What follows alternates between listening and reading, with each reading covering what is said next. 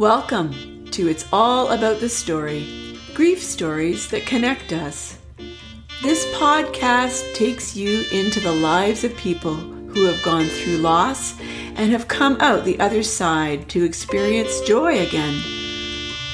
Each story is someone's lived experience and reveals how wrestling with grief can turn loss into wisdom. You might even find some of these insights helpful in your own grief journey. Come, meet the people like yourself who have experienced loss and who now openly share their story with us. And now, here is your host, Rick Berg.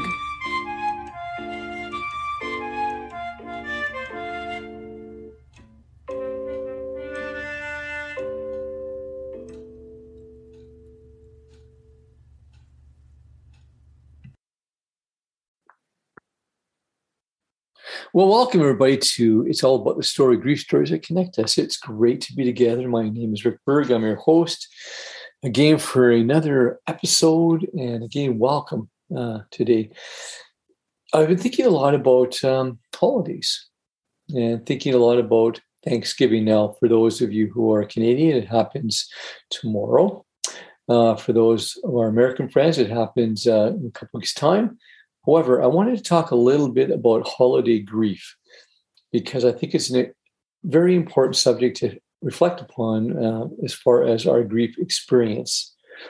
Holidays are significant. They're significant for both of us as individuals who grieve and also as a community, that is, our families. Why?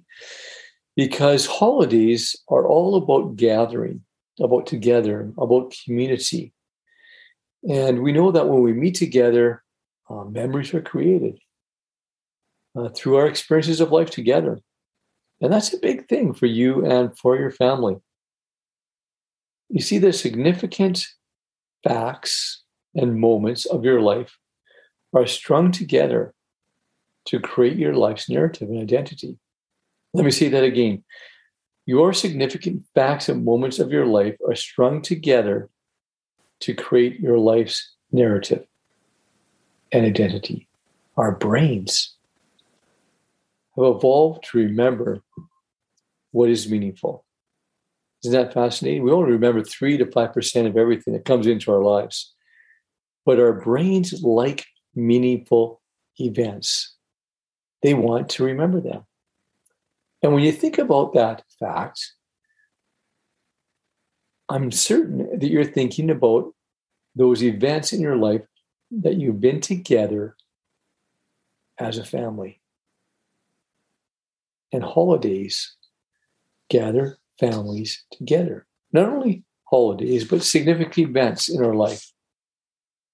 What's really fascinating about our brain is that these memories that have become significant and meaningful for us come back to us through our senses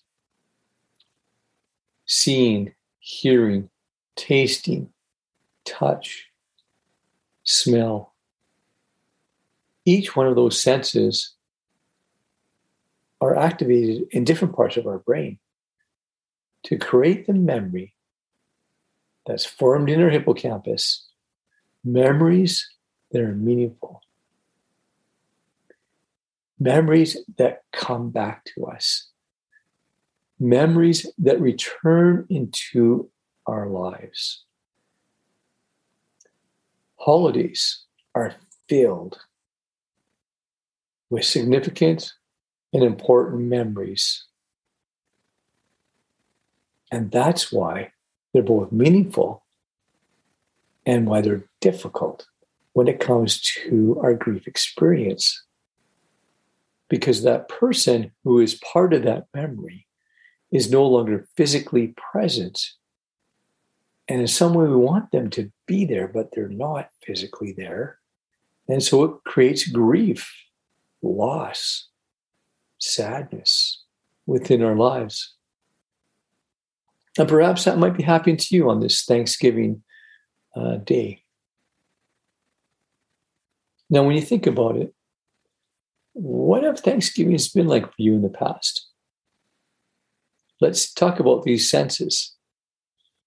when you think about Thanksgiving, who do you see there? What people? In which home?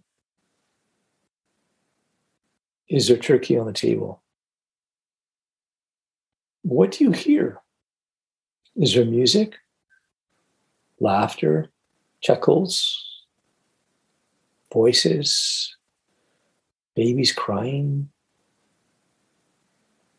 What do you taste at Thanksgiving? Is it a ham, an apple pie, sweet potatoes, a special dessert?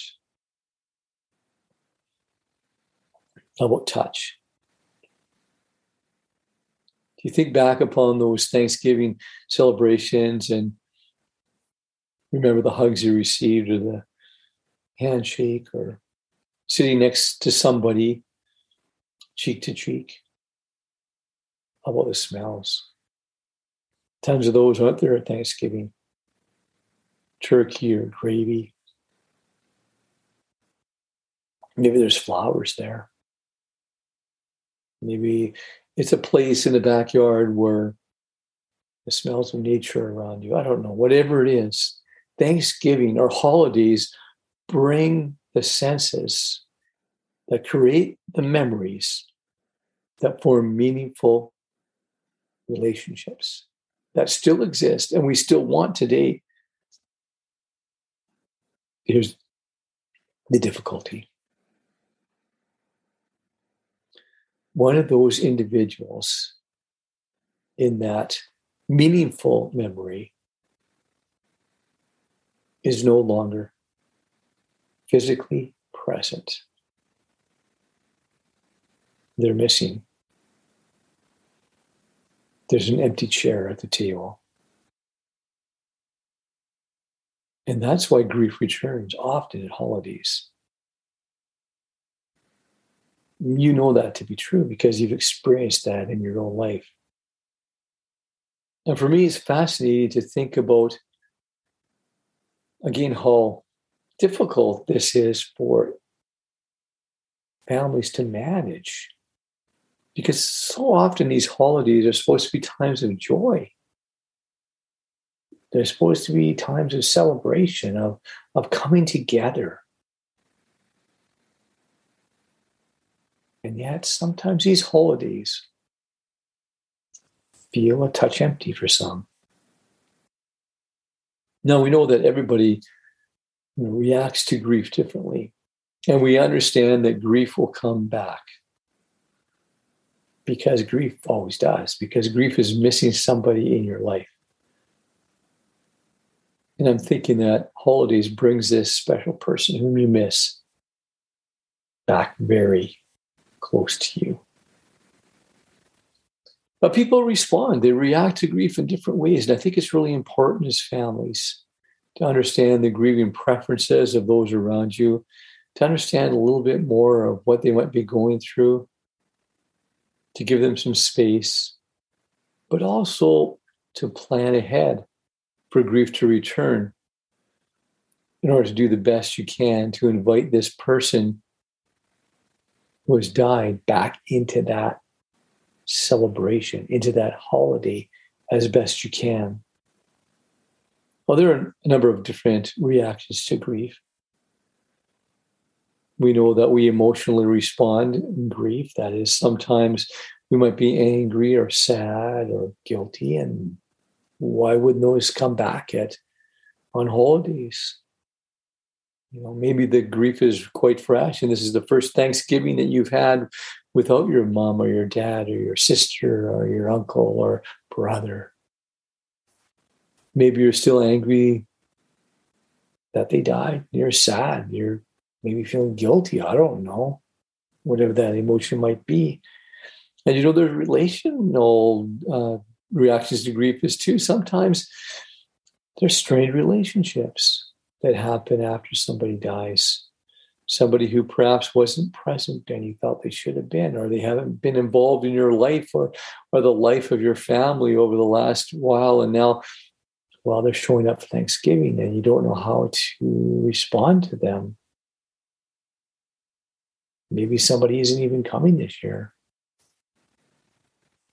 And that's going to upset you as well. And then people have spiritual reactions to grief. They really do. I mean, they question their own life, their purpose, their contribution, what is the meaning of life. I mean, you know, sometimes following the death of somebody special, we dig deep, we ponder, we wonder, we take a look at our own life. But what what might be the most important thing? We might be questioning God or the significance of whether that God is even real. There's so many spiritual questions and reactions that happen, and these could be flooding in to a holiday celebration like Thanksgiving as somebody comes to sit there and to begin to ask questions. You go, wow, they're asking some deep questions. And how about those behavioral reactions to grief? Unexpected behaviors that that come into that celebration, somebody drinking too much, or comes to the celebration already inebriated, or somebody who just says, I'm just not going to be showing up, I'm becoming distant, or somebody who just makes jokes the whole time and, well, doesn't talk about what's most important. The person who is missing, and that's not common for them. See, we have behavior reactions to grief as well, don't we? And then there are just our mental or cognitive reactions to grief are always present because, you know, when you think about it, as a holiday um, is coming soon, some people become very stressed out about this event because it means coming together.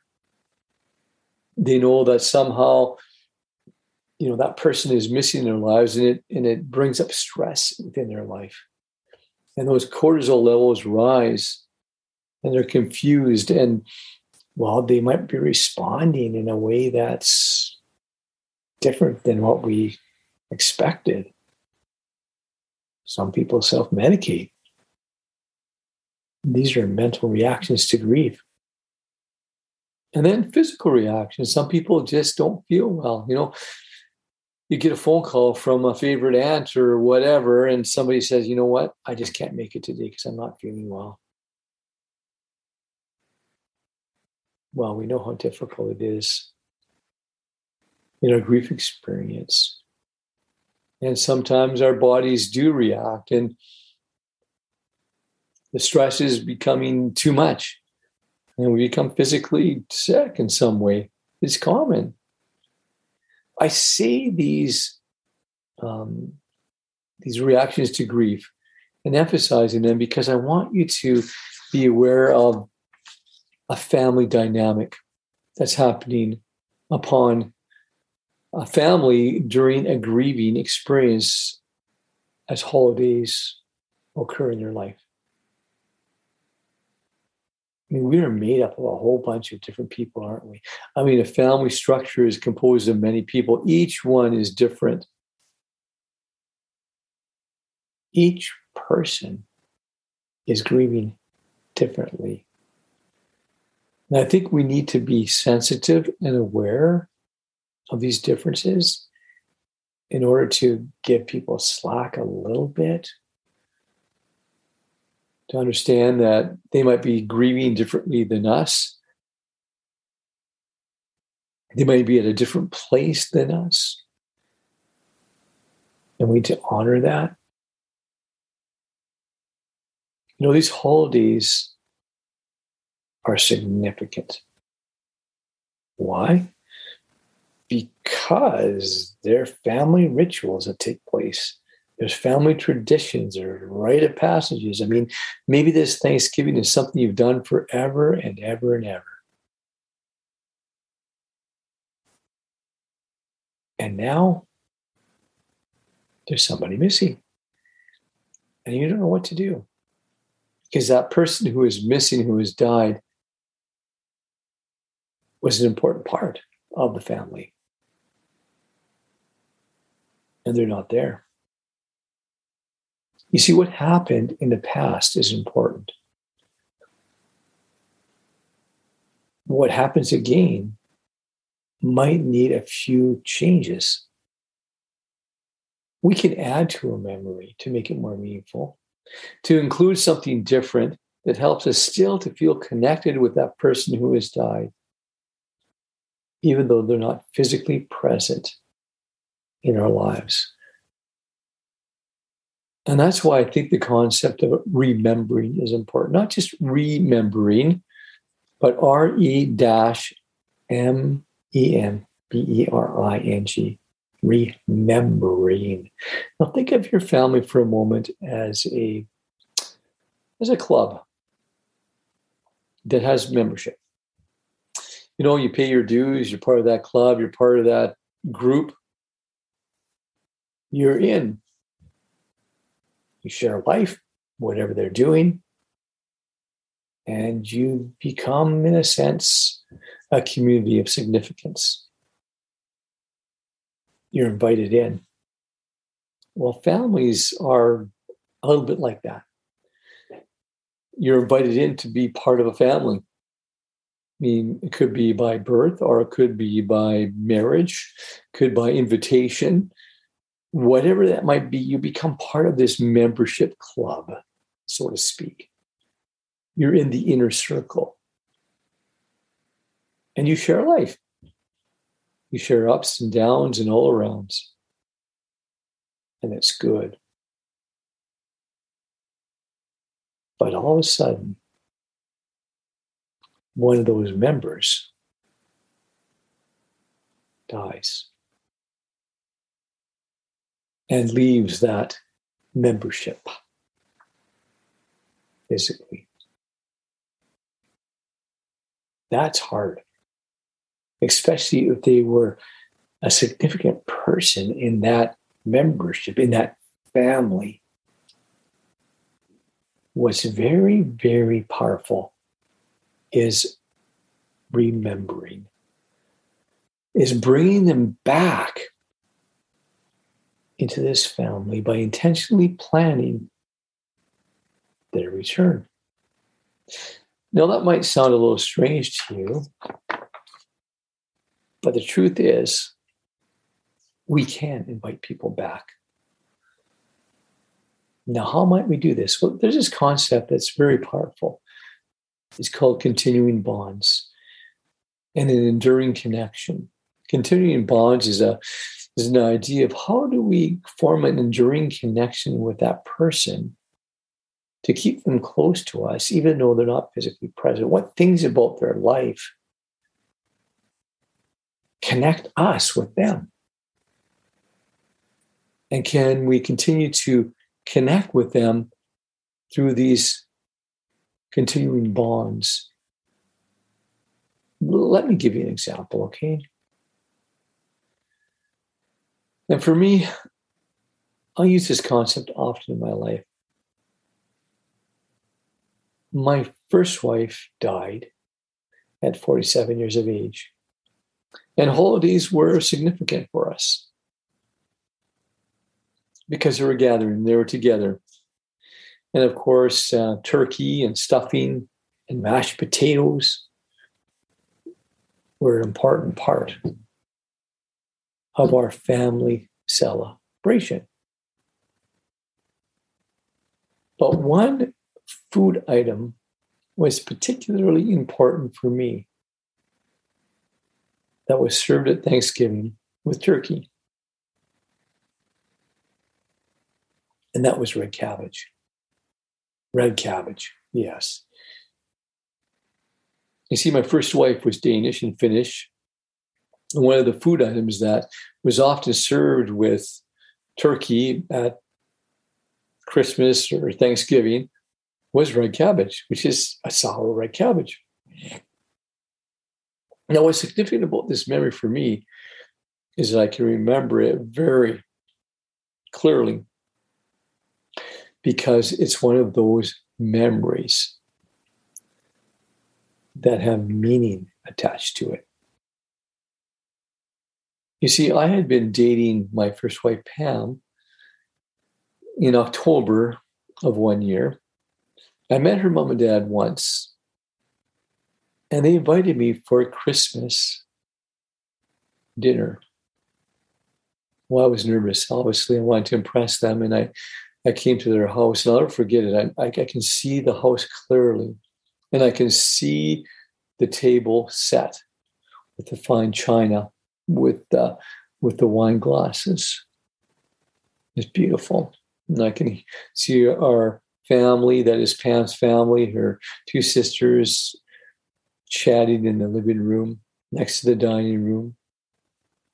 And then we were invited to come and eat. Went up to the table, sat down, and I thought to myself, what's that smell? Ooh, don't like it. Kind of sour. Well, they took the lids off the containers, and I soon spotted red cabbage. Yuck. I've never had it before in my life. Never. But you know, wanting to impress Pam, mom and dad, I, I you know, I, I, I took a pretty good helping. And you know, along with the, the other items on that food plate, I began to eat the turkey and the gravy and and mashed potatoes and the carrots and the peas and the buns. And finally, I knew that I would have to eat the red cabbage. Oh, my word. Well, I got a big glass of juice next to me because I thought I'm going to down this if it's not very uh, tasteful. And I took a big forkful of this red cabbage and placed it in my mouth. And I liked it. I couldn't believe it. I, I liked it. It was even better the next day when we put this red cabbage on cold turkey and made sandwiches. It was beautiful. That's a connecting bond, a continuing bond. Because it created a meaningful event in my life that has stayed there forever. we had red cabbage for years and years, every Thanksgiving. Mm-hmm. Every Thanksgiving. And every time now that we have Thanksgiving or Christmas with turkey served, I need red cabbage. Why? Because I want to remember. I want to bring back Pam for a moment into our house, into our lives during these holiday celebrations. We're thinking about her anyways. Oh, yes, I'm married now and I have a wonderful wife, Erica. But those people who have been part of our journeys are still important. And we still miss them. And we give them a place at our table. We give them a place in our holiday celebrations. They don't become the focus, but we give them a place so that we can remember them and give thanks. It's Thanksgiving. Give thanks for what we did have, not for what we didn't. What we did have and can always be thankful for. And that's why remembering is so important. So I want to encourage you this Thanksgiving to think about how you can bring that loved one whom you miss closer into your family. However, that might be, be creative. Most importantly, plan together. There's nothing more special than planning this together as a family because then you have everybody on board. Everybody is part of the process. Everybody has their input as a remember grandma or dad or mom or sister or brother or child. You're giving them a place of honor, which they deserve in your life still, including them into your chapter, which is now, and giving thanks you do this by remembering them. Happy Thanksgiving. Take good care.